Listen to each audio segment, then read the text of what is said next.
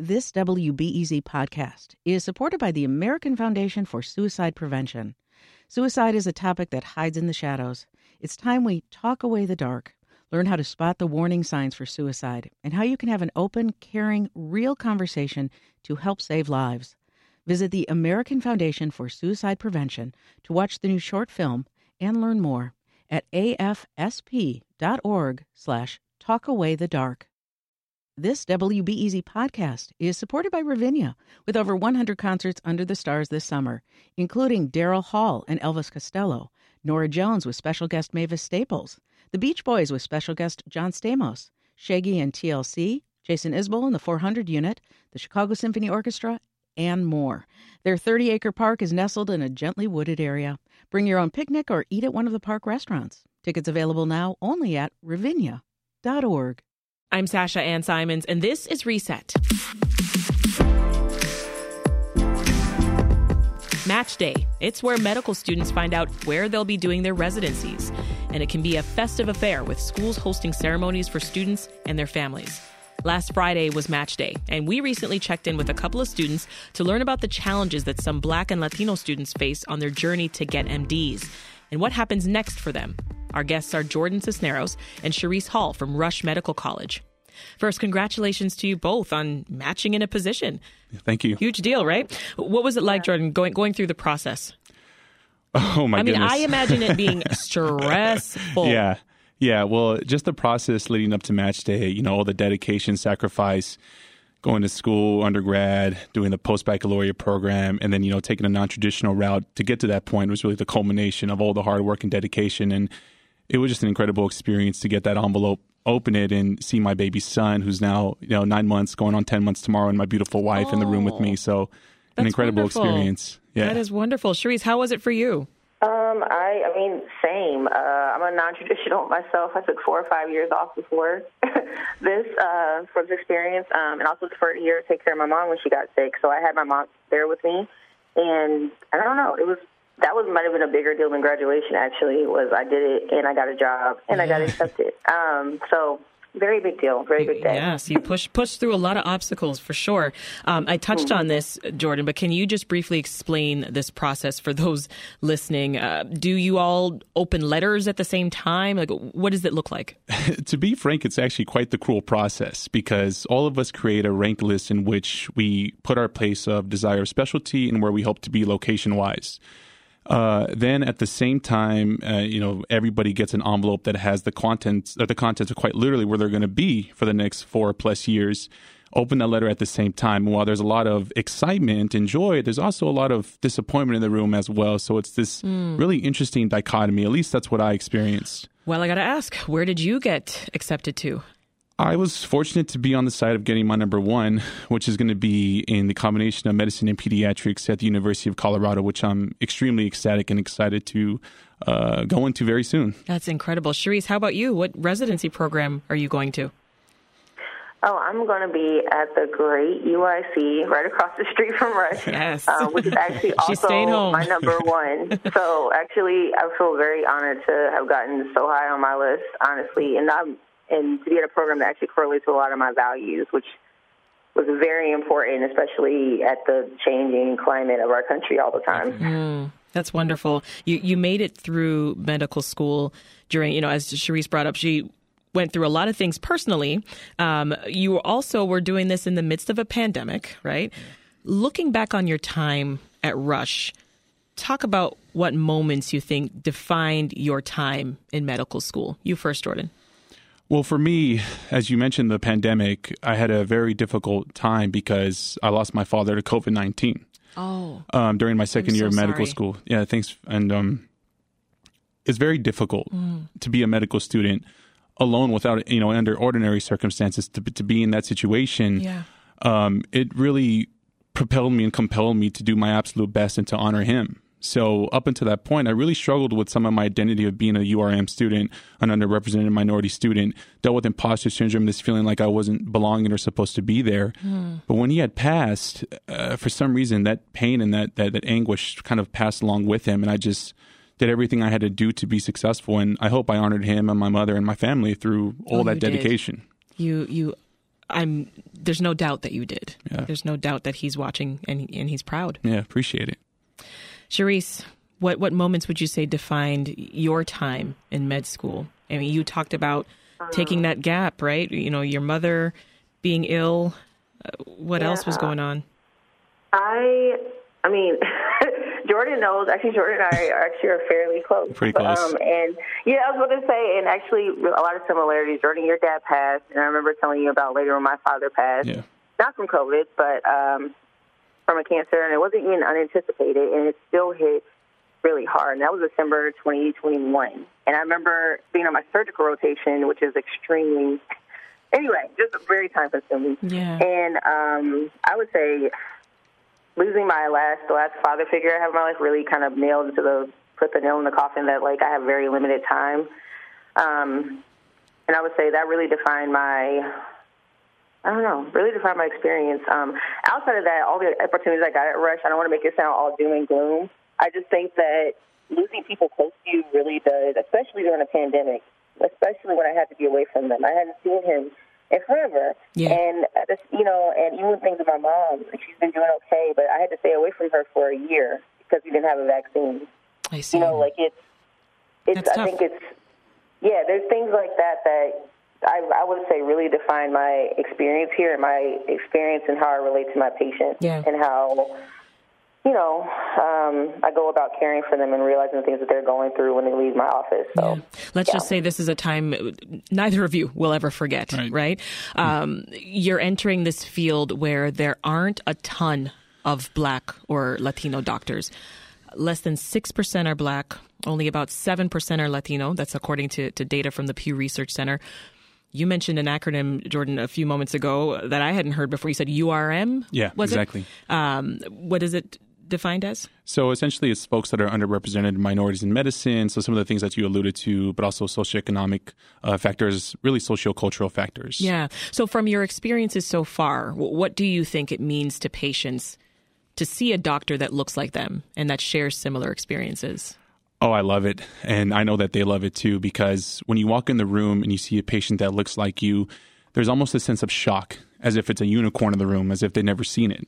And then there's this moment where you tell them, I will be your provider. And there's this sense of relief that you can feel it. It's hard to explain it, but it's definitely a feeling that you get.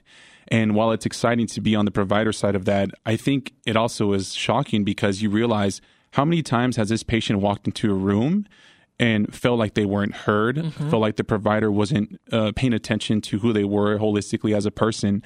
So, albeit while it feels great to have that experience for myself when I walk in the room and the patient sees me and can identify with me just based off of our interaction of how we look, it is hard to know that that's built off of perhaps maybe some difficult and racism past in medicine. Sharice, can you can you relate? How has it been for you being Oh. a, a black woman pursuing this field?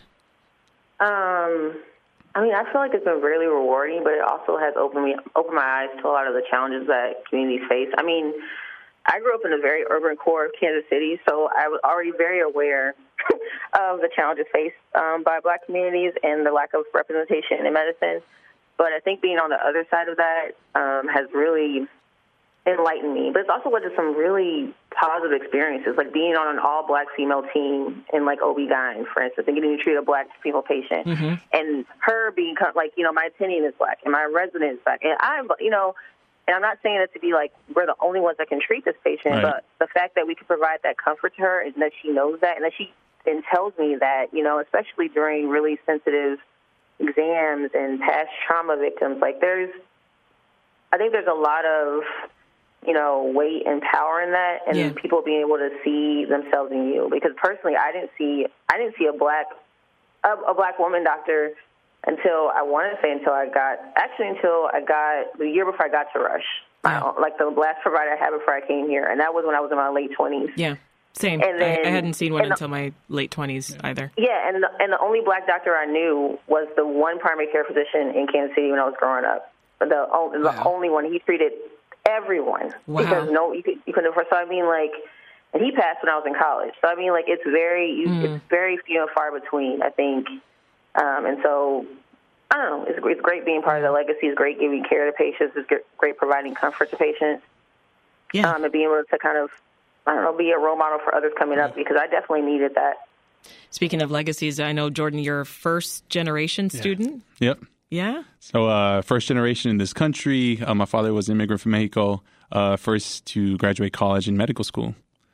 This is Reset. I'm Sasha Ann Simons. And if you are just tuning in, we are talking about how Match Day went. And that is when med students are matched with residencies across the country. We're also talking about a need for more diversity in the field with two Chicago med students who are fresh off of Match Day. That's Jordan Cisneros and Sharice Hall. So, in your view, Jordan, the biggest obstacles facing medical students of color and first generation students like yourself? Ooh, I have a personal anecdote to share that I think highlights this very well. Um, you know, we do the same things to get into medical school as any of our peers. We go to college, we take the MCAT, we apply and get to medical school, we really get put through the ringer. I remember my first week at orientation, I had been given a full tuition scholarship because of the recognition that I brought, you know, Rush recognized what I brought to the table. Mm-hmm. And my peer, who was a non student of color, looked at me and asked me if I received that scholarship because I was a minority in a country where I hope there's meritocracy and I hope hard work speaks louder than the color of your skin, I realize that today that's sometimes still not the case. So, you know, that was very difficult. And I thought that that would go away with one interaction, but you see through the interwebs and throughout, people sometimes think that we get this privileges simply because you know there's some magic that needs to be checked. Exactly, and that's not the case. We're just as capable. We're just as worthy. And I hope through me being commencement speaker and the things that I've accomplished, that people will see it doesn't matter where you come from. We're just as worthy. We're just as capable, and we can do it. Sharice, the, the rate of attrition or students leaving med school, that's not often discussed by med schools with prospective students, right? So, what is your experience of that side of the field? Like, did you see people that you entered with not make it through? Yes, I would say from our year, and I mean Jordan. I feel like yeah. we could, we could. Anyway, we could talk about you, day, you, you got I, stories. I feel, I feel, like you know, but I mean that's people's personal journey. But I right. will say it happens significantly more within minority populations or students coming from um, lower socioeconomic status, but also Black and Brown communities. And I will say yeah, I mean, the majority of the people I know that had to take extended leaves of absence that, yeah. that I have not seen since our first year, yeah. those people were black. Those people were Latino. Yeah. So I think, like, I'm not saying that uh, it just it's it's a harder field to get into, and then it's an easier field to be excluded from. And I think yeah. that it bears weight throughout the process from our first year on. Jordan, I mean, we know and I can even think of close friends and how they've and how they've struggled. And a lot a lot of that is sure it's medical school. It's very hard, but those people still were able to get here. They mm-hmm. still were able to pass their exams. So there are other factors at play. I'm not any smarter than them because I made it to the end. Yeah, it's it's it, there really are a lot of other factors at play, and it, it largely affects those communities. Um, but in general, the attrition rate at any medical school could be crazy high. I would argue that Rush might have fared better than some schools, even in this in the in the current area, just yeah. with COVID alone. And we still lost a you know good, good chunk of people. So yeah. it, yeah, you know, well, despite all of that, you, you both you went on uh, beyond the classroom. You became leaders among your peers in different organizations. Jordan, you formed Together We Thrive. Quickly, what did what does your group do? Yeah, so like some of the things Teresa alluded to, I saw the poor attrition rate amongst Black and Brown students, um, Asian students as well, just students of color in general. And I realized that a lot of this, besides being you know academically inclined, medicine is a difficult field to navigate when it comes to vernacular and how you carry yourself in the professional setting. Something that I wasn't exposed to growing up, and I know a lot of my first gen peers weren't exposed to. So I created this organization to create a network of students and attendees and residents who can come together and meet and have very important discussions about how we can navigate perhaps the hidden curriculum or the things that we don't get from a textbook in medical school. Mm. That's been an extreme success. I actually was awarded uh, the United States Public Service Award um, for wow, this organization. Yeah, it was a big honor. Um, but you know, I don't do these things to get recognition. I do them because I think it's the right thing to do. We should stand up and advocate for my communities. And as long as somebody else gets through medical school because they got the help, then to me that was the victory. Yeah, and, and advocating. That's what Sharice is doing too. Sharice, you, you collaborated with Task Force Chicago. That's a, a Cicero-based organization serving LGBTQ plus youth on the Southwest side. I mean, you're staying at UIC. Do, do you see yourself continuing that work with Chicago's queer youth? So, I mean, I would love to. Actually, I had a I have a schedule of sessions I was I'm supposed to do, and we're about halfway through. Okay. Um, and I had timed it to when I would leave the city, like when I would have to physically cut my lease and then leave. Um, but actually, getting UIC actually kind of allows me to extend that. The big thing about outreach, the things I've learned, and that Rush has allowed me to really witness is sustainability. And so, my ultimate goal is something that thrives without me. And I've been blessed to start things like Dish and things that lived on without my help. And so I would have been more than happy to have to hand it off to someone to do that work. But Yeah. I think it's a great blessing to actually get to continue Yeah. working with those communities, especially I don't know in Chicago, where I get a lot of access to different people's cultures and experiences. I love that. And, Jordan, we talked about this earlier, earlier, but you are the commencement speaker for the Rush Medical Yeah. uh, College graduating class. So, how are you feeling about that? I mean, it, it's been a journey, right? And, and how is that going to uh, manifest itself in your speech? What do you have in mind? I think for me, it's, you know, I want to pay homage to all the folks who have been there for me in a big part of my journey. Um, a lot of them are actually listening right now, and a Aw. quick shout out of love to each of you listening. Um, they're the ones that got me to this point, and without me being able to, uh, for them to lend their support and me to lean on, I wouldn't be in this position. And that includes faculty at Rush. That includes people who saw something in me before I could see it in myself. Why were you selected as the speaker, you think? you know, I'm still trying to figure that out. To be quite frank, um, I think it's people see the tenacity, they see the hustle, and they see that you know there's no quit in me, there's no victim in me. Yeah. And uh, I think in a day and era where it's very difficult to show up every day when you keep getting beat down, I think people will recognize that I keep showing up when it matters, and I hope to lend some of that strength to some of my peers. Speaking of peers, uh, Sharice, I know you have some words maybe to say about your friend uh, Jordan and, and why he was chosen.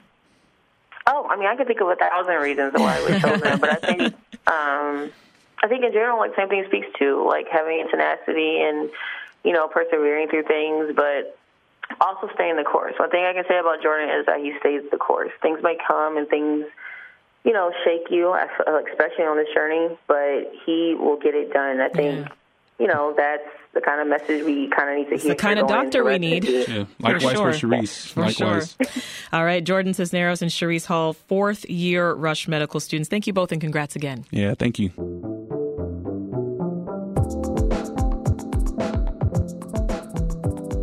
That episode of the Reset podcast was produced by Michael Liptrot and was edited by Linnea Dominic, Meha Ahmed, and Ethan Schwab.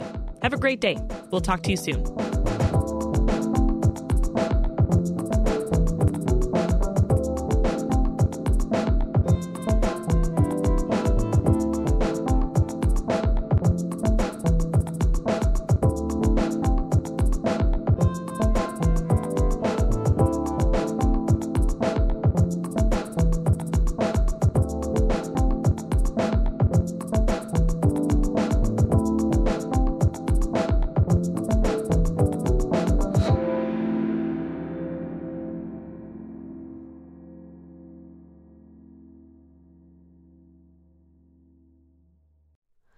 Hi, it's Terry Gross, the host of Fresh Air. We bring you in depth, long form interviews with actors, directors, musicians, authors, journalists, and more. Listen to our Peabody Award winning Fresh Air podcast from WHYY and NPR.